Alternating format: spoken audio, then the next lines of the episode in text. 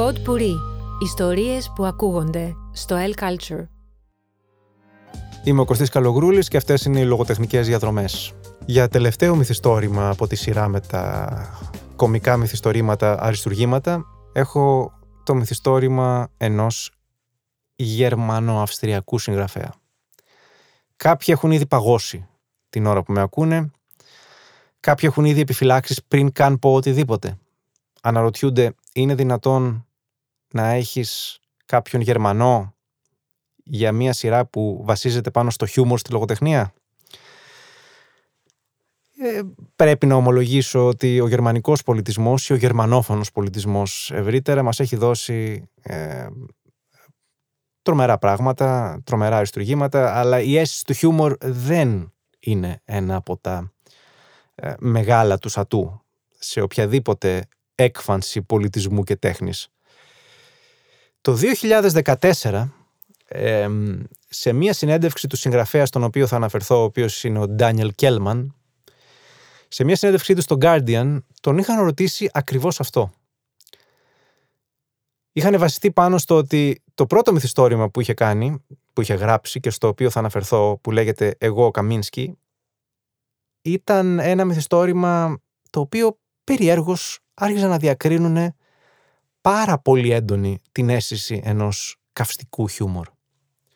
Τον ρώτησαν λοιπόν σε αυτή τη συνέντευξη ποιος είναι ο λόγος πιστεύετε που δεν συναντάμε χιούμορ στη γερμανική λογοτεχνία; Η απάντησή του ήταν ότι καταρχήν ε, αποδεχόταν αυτή την παρατήρηση και έλεγε ότι αν και ο ίδιος λατρεύει πολλά πράγματα γύρω από την ε, γερμανόφωνη ευρύτερα λογοτεχνία. Αυτό λέει πιθανότητα σχετίζεται με τον 18ο, 19ο αιώνα όπου οι πρώτοι συγγραφείς, οι πρώτοι διανοούμενοι ήταν συνήθως ε, παιδιά κληρικών, προτεστατών παστόρων. Και γι' αυτό είχαν μάθει ε, γραφή και ανάγνωση από νωρίς, είχαν μάθει να ε, αγαπάνε τα βιβλία κλπ. κλπ, κλπ. Αυτό σημαίνει ότι μεγάλωσαν σε μια οικογένεια ε, προτεστατών παστόρων που ήταν αρκετά αυστηροί ως προς τέτοια ζητήματα, όπου η, η, η ένδειξη της συλλαρότητας του γέλιου και τα λοιπά ε, ε, θεωρεί το κάπως ε, εξεζητημένη και άκομψη σε σχέση με τη σοβαρότητα ε, του καλέσματος ενός κληρικού. Οπότε ενδεχομένως υπάρχει αυτό το στίγμα το οποίο μεταφέρθηκε από γενιά σε γενιά στη γερμανική λογοτεχνία και τέχνη γενικότερα, όπου το χιούμορ ε, θυσιάστηκε για άλλα πράγματα. Χαίρομαι να ανακοινώσω πως η περίπτωση του Ντάνιελ Κέλμαν δεν είναι καθόλου τέτοια. Αντιθέτως, είναι μια εξαιρετική εξαίρεση. Στη γραφή του βλέπουμε ηρωνία, σαρκασμό, φαρσοκομωδία, έχουμε να κάνουμε με έναν εντελώς οπορτουνιστή, εκνευριστικό, ανέσχυντα εγωπαθή αφηγητή. Που είναι και η πεμπτουσία του αναξιόπιστου αφηγητή. Ένας νεαρός αλαζόνας τύπος, ο οποίος καθώς το μυθιστόρημα ξεκινάει, πηγαίνει σε ένα ορεινό χωριό για να συναντήσει, χωρίς να έχει ραντεβού, για να παρισφρήσει μάλλον, στο σπίτι ενός ηλικιωμένου, πασίγνωστου και ερημίτη ζωγράφου, του Καμίνσκι. Όμως, ο λόγος που το κάνει αυτό δεν έχει καμία απολύτως σχέση με την αγάπη για την τέχνη. Δεν έχει καμία απολύτως σχέση με τον ίδιο τον Καμίνσκι. Δεν είναι ότι τον λατρεύει, τον θαυμάζει, είναι το όνειρό του να τον συναντήσει. Οι στόχοι του είναι καθαρά εγωιστικοί και έχουν να κάνουν με την, με την προσωπική του φιλοδοξία και τίποτε άλλο θέλει να γράψει μια βιογραφία για τον Καμίνσκι, κάτι το οποίο είναι πολύ δύσκολο διότι ο Καμίνσκι ε, είναι ερημίτης. Εξαφανισμένος από τα φώτα της δημοσιότητας και έχει συνδέσει το όνομά του έτσι με έναν αφηρημένο θρύλο πια. Οπότε ο αφηγητής,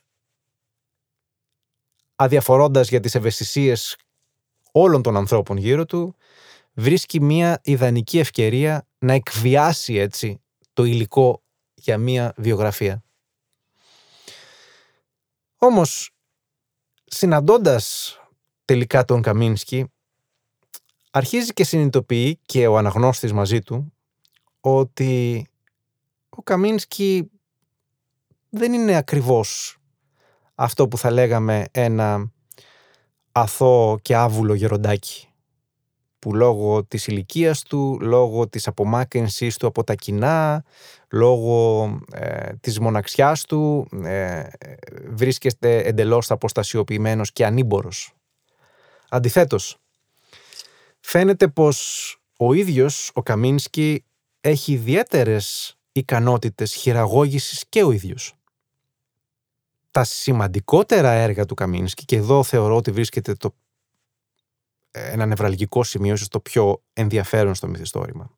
Τα σημαντικότερα έργα που είχε ε, κάνει ο Καμίνσκι στην καριέρα του ήταν παραλλαγές ενός θέματος με αντανακλάσεις.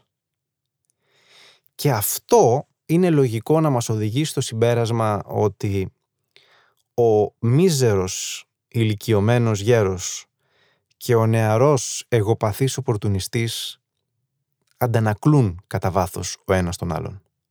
Διακρίνουν ο ένας στον άλλον ψήγματα του ίδιου του του εαυτού.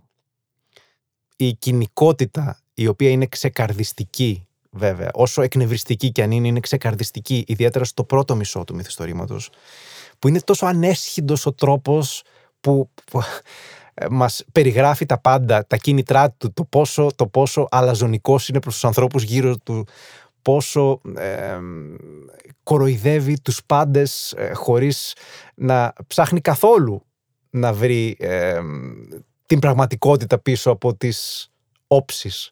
Όσο λοιπόν ξεκαρδιστική και αν είναι αυτή η κοινικότητα, είναι μια κοινικότητα την οποία βλέπει ως ένα βαθμό να αντανακλάται και στον ηλικιωμένο ζωγράφο. Και η εξιστόρηση της ζωής του ζωγράφου ως ένα βαθμό εξηγεί αυτή την διάβρωση που σταδιακά σχηματίστηκε ε, σε αυτόν τον άνθρωπο. Και ίσως είναι μια ένδειξη ε, του τι να μην ακολουθήσει ο νεαρός βιογράφος του στη δικιά του ζωή. Είναι ένα μυθιστόρημα ε, πάρα πολύ έξυπνο, πολύ καλογραμμένο, που μιλάει και για την τέχνη, την φύση και την φιλοσοφία της ίδιας της τέχνης, αλλά και για την σχέση των ανθρώπων με αυτή.